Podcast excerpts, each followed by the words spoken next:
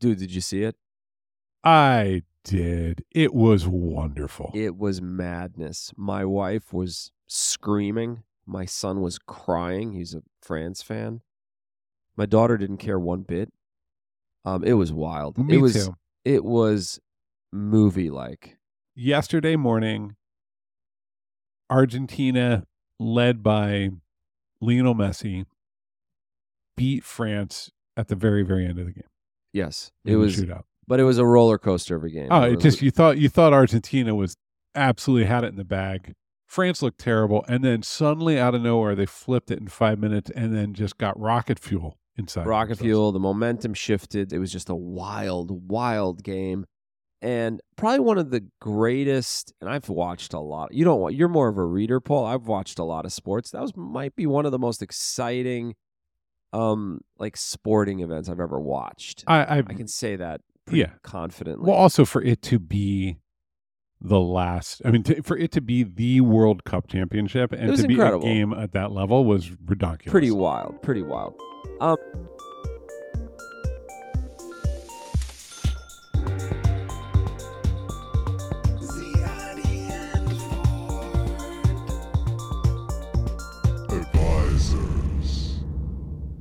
Did you grow up a sports fan? Yeah. Dude, I used to I used to get the post and not read the news in the post. I would flip it to the back. The font was like "Make it 200." is How the- how old the are you? 13, Oh, okay. 14, Yeah. So the news was the news part was not for you. It just felt far away and meaningless to me. And But I was the a sports. kid and yeah, I didn't care. I just went right to the sports stuff. Your Like, parents didn't care. I know your mom. Mom doesn't care about sports. So you- I, I didn't know your dad, but like I doubt he did. So you're just kind of walking around Bay Ridge, going like, I think I'm going to get into the Yankees. Like, what happened? Yeah. I, well, your friends, my friends in school, were like, I'm a Yankee fan. I'm like, okay, I don't know what that is. I'll join that club, or maybe I won't.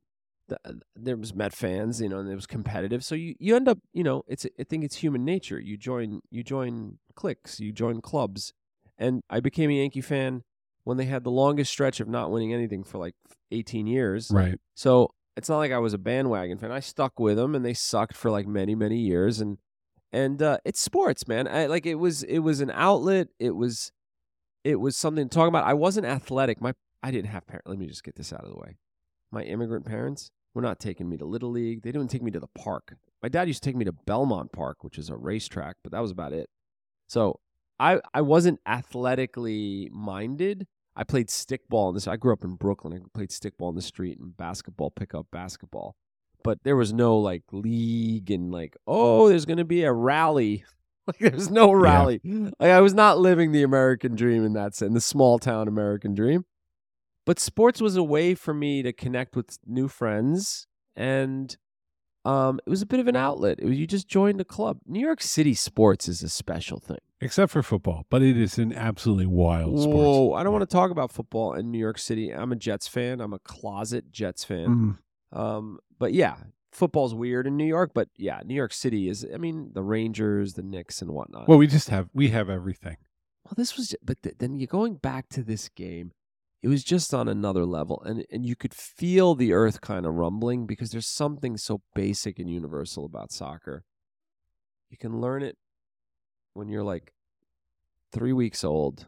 It's the most basic rules. You've No, no, that you see that you see there are YouTube videos and three year olds are playing and they're pretty good. right? Yeah, the rules i mean so i'm not a sports person i'm just not never have been um and I, although you know i like the phillies i grew up i grew up near philadelphia i like Yeah. the eagles so i have i have a little bit of connection i remember coming here and i would meet people who came from unc or had been to uh, university of north carolina or or had graduated from michigan and it was their lives like, it's religion. they yeah. lived it's wild. inside of the game. They lived inside of those teams, and they they thought about it and they talked about it. And you know, my friend who um, went to UNC, I asked him because he grew up in North Carolina. I'm like, what was it like as a kid? He's like, oh, they would stop school, roll in a television, and we would watch championship That's wild. right. Like just like, that's hey wild. guys, science is canceled for today Yeah. because of basketball. and and and I'm guessing there are parts of Brazil when that game was happening. I mean, the whole city stopped. Everything stopped. The whole country, I should say, stopped to Ar- watch those games. Argentina, froze, right? That's what else are they going to do? FIFA is the so F- the Oh. Federation Internationale de Football Association. It's the, the the big one. It's the one that runs soccer. it's like headquarters for the league, right? For the global league. Global or- organization. There are leagues in many countries, by the way. There's the Premier League in the UK. There's Bundesliga in Germany. But this is the league that sort of oversees the national teams. And I watched the documentary, Paul, recently. there is there is a documentary on There's, Netflix. there's a few, by the way. Oh yeah. I'm watching it, and then I found myself saying, "Okay, this is impossible because this this is an organization that is practically like a government, has immense power, immense influence. In fact, in many ways, transcends nationalities and and like nation national interests because it's freaking soccer. Everybody gets it. Everybody wants it. Everybody needs it, and it's kind of a rotten place. You also you got this guy Blatter, who if he had gone to the cocktail party instead of to the movies when he was 18 he would have been a dictator that killed millions of people but But but turns out he- instead he- instead he just was friends with all those guys and helped them get soccer. he, their, was friends with countries. all of them Yeah.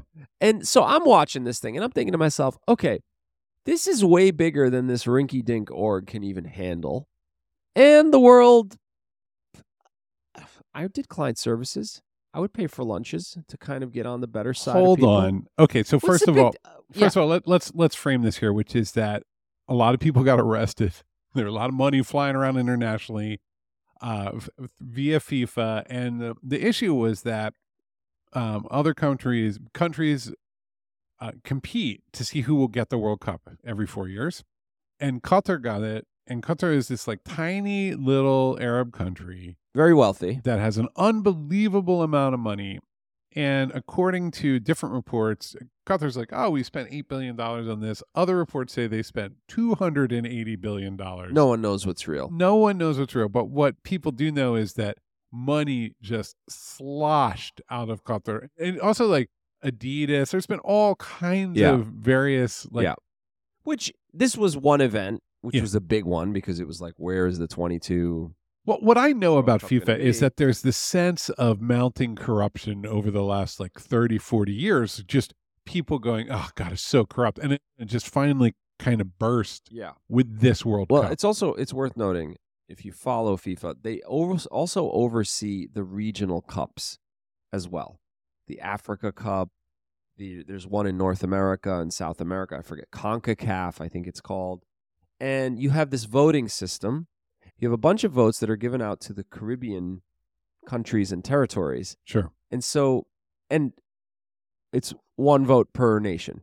So you've got England with a vote, and then like Turks and Caicos, the vote. It's like the U.S. Senate, where kind of like the where U.S. Senate. Montana gets two votes, That's right. and so and does so California. it was it was rife for corruption, right? And there's a lot of like a lot of like backroom dealing going on as to who gets what, and also different assumptions in different countries about how money flows. Okay, but let me ask you something. Isn't this it's it's a it's an extra national body. It doesn't follow the laws of any one country. I, I don't know why they didn't weren't more explicit and said, look, highest bidder gets the World Cup. Off we go. And just money starts pouring in and and what's the issue? It would be simpler. I agree with you on that. Just okay, guys. It's all about money anyway. Qatar. Next year, Saudi Arabia. Hmm. Right. Next year, Saudi and then- Arabia wants it, by the way. Oh, and then the USA, and you know, every everybody who's got money can have the World Cup. Makes sense. Better airports, et cetera, et cetera. So there's a kind of like super capitalist logic to it. What is the big deal? Well, First of all, soccer is rules. Don't people are running around on the field. The only reason that it's interesting to watch them run around on the field is that there's rules and constraints. so you can have a respectable victory It's that's impossible. trusted. Otherwise, they're just running around Fine. with sticks. I'm not doubting the refs on the field. You need rules, otherwise it's just a bunch of people no, but running can, around. can I mean, and think about hockey, right? I'm going to get thuggish men, give them sticks, and and put them on ice. Without the rules, everyone would literally die. Eh, Soccer's a slightly more gentle game, but it's meaningless without that structure. Okay. Okay, so what is the purpose of FIFA? Well, it's it's a not for profit. First of all, it's not a for profit organization. Its goal is to further sport. What does that mean? It means to that sport has unifying elements to it that bring people together. Sport is Ah. a thing that has great value in the world, and this organization exists to preserve and put sport forward. Okay, so wow, It- it's okay. So this is worth saying again. It's a nonprofit. correct. It has a charter of what it's going to do and how it's going to govern itself. hmm And in the charter, it does not say you can give me envelopes of cash in a Caribbean hotel. So you could say, wow, uh, follow the rules on the field, but you know, of course it's going to get corrupt. There's money moving around. It's global. What are you going to do? But if you don't keep that standard up, corruption, and this is one thing you know from spending time in dealing with Lebanon, Yeah. a little drop of corruption in the water just spreads. It's like putting, it's like putting It's contaminated. and here's why. It's because once it's in there, then the ref can be bribed and he can look you in the eye and he can go, Why? What, what's the big deal? You took all the money. Yeah. Right, right, right. And it- or the players can take steroids. I mean, it's literally Lebanon. That's It's right. kind of understood as status quo that that's how things work. bribery based cultures, right. right? So you have to have some ground rules that are open and and signal to the world that we are going to play fairly. or you'll lose the whole thing because people will turn their back on it if it gets bad enough. So it's widely speculated. Frankly, it's not even much. I mean, there's like pretty good anecdotal evidence that Qatar just literally pointed the money hose Oh. at FIFA and just unloaded bribe. Like they essentially bribed them to get the World Cup because there are there are villas. They Yeah. just they just paid not even in, in dollars or pounds or euros. Right. They paid in villas, and like just- boats. exactly, Yeah. just obscene amounts of money. And to Yeah. Qatar, they're like, look, we got to up the brand here, yeah. right? We're we're this little country. Al Jazeera isn't quite killing it the way we were hoping, so we should do something else. What about the world's most popular sporting event? And Yeah. the beginning of it, everybody was like, this is a country with some problems, bad the way it treats immigrant labor, LGBTQ um, A lot of rights. lot of issues Yeah. came up. But by the end of the World Cup, everybody's like, I hope Messi gets his day. Ultimately, everyone went back to the game. Yeah. and it was it was i mean they lucked out because it was a spectacular world cup like so many exciting dramatic moments so at the end of the day everyone wanted to watch good football Qatar knew this. They're like, we're going to, there's no way for us to get this without just shooting money everywhere. We're going to get it. We'll build the stadiums. We know how to do that. And then everyone will have their stuff to say and we'll, you know, have the weirdest opening ceremony that anyone has ever seen in the history of the World Cup. Don't even talk about it. If people want to see it, just go find YouTube. yeah But uh, yeah, no, it, they rep the brand and they did good. And now everybody's going like, oh, you know, they did a good job with the World Cup. Now they want the Olympics.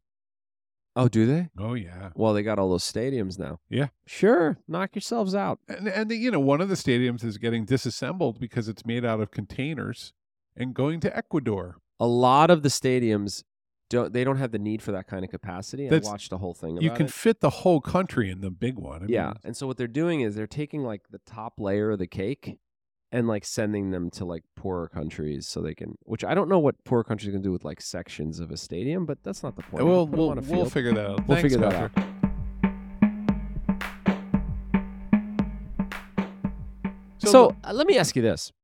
Why like why don't we delete fifa and get going again? Not to say the olympic committee is better but uh, i mean it's i think it's much more connected to governments so there's oversight there's stricter oversight people like boot you out like they'll boot you out of there like they booted russia out because they were they found them you know why can't we just reset the thing this is the nature of power of giant platforms. You've got clusters of people, and if you say I want to reset it, there are people who will say I don't want you to reset it. they've claimed the platform You can't. You cannot just reboot things in the world as it is. You can say you should. I obviously look.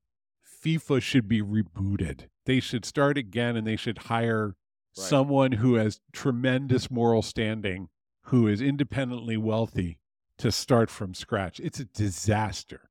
It's still But- a disaster. But What are you going to do? Otherwise, uh, so so you got to do that, and then you got to do it in the next four years, and you have to do it in such a way that it doesn't lead to like a worldwide revolution as you take away people's soccer. So, right, right. so what the hell are you going to do? You're going to say like, you're going to you're going to The world has claimed it. So what you're going to do is you're going to go, well, we have instituted the reforms that are necessary, and then we'll find out if that's a lie or not. Right. I mean, the world is committed to it. It is. I mean, you just use the word platform. Well, this is the thing, and I, I, I you know, when it's the Ziade Ford Advisors, right? Why are we talking about sports? So I'm glad to get you there. There is a, I like sports. I know, me too, a little bit, a little more than I used to. I really enjoyed this World Cup, which I didn't expect. So partially because I'm over here working with you, and you're like, hey, guess what?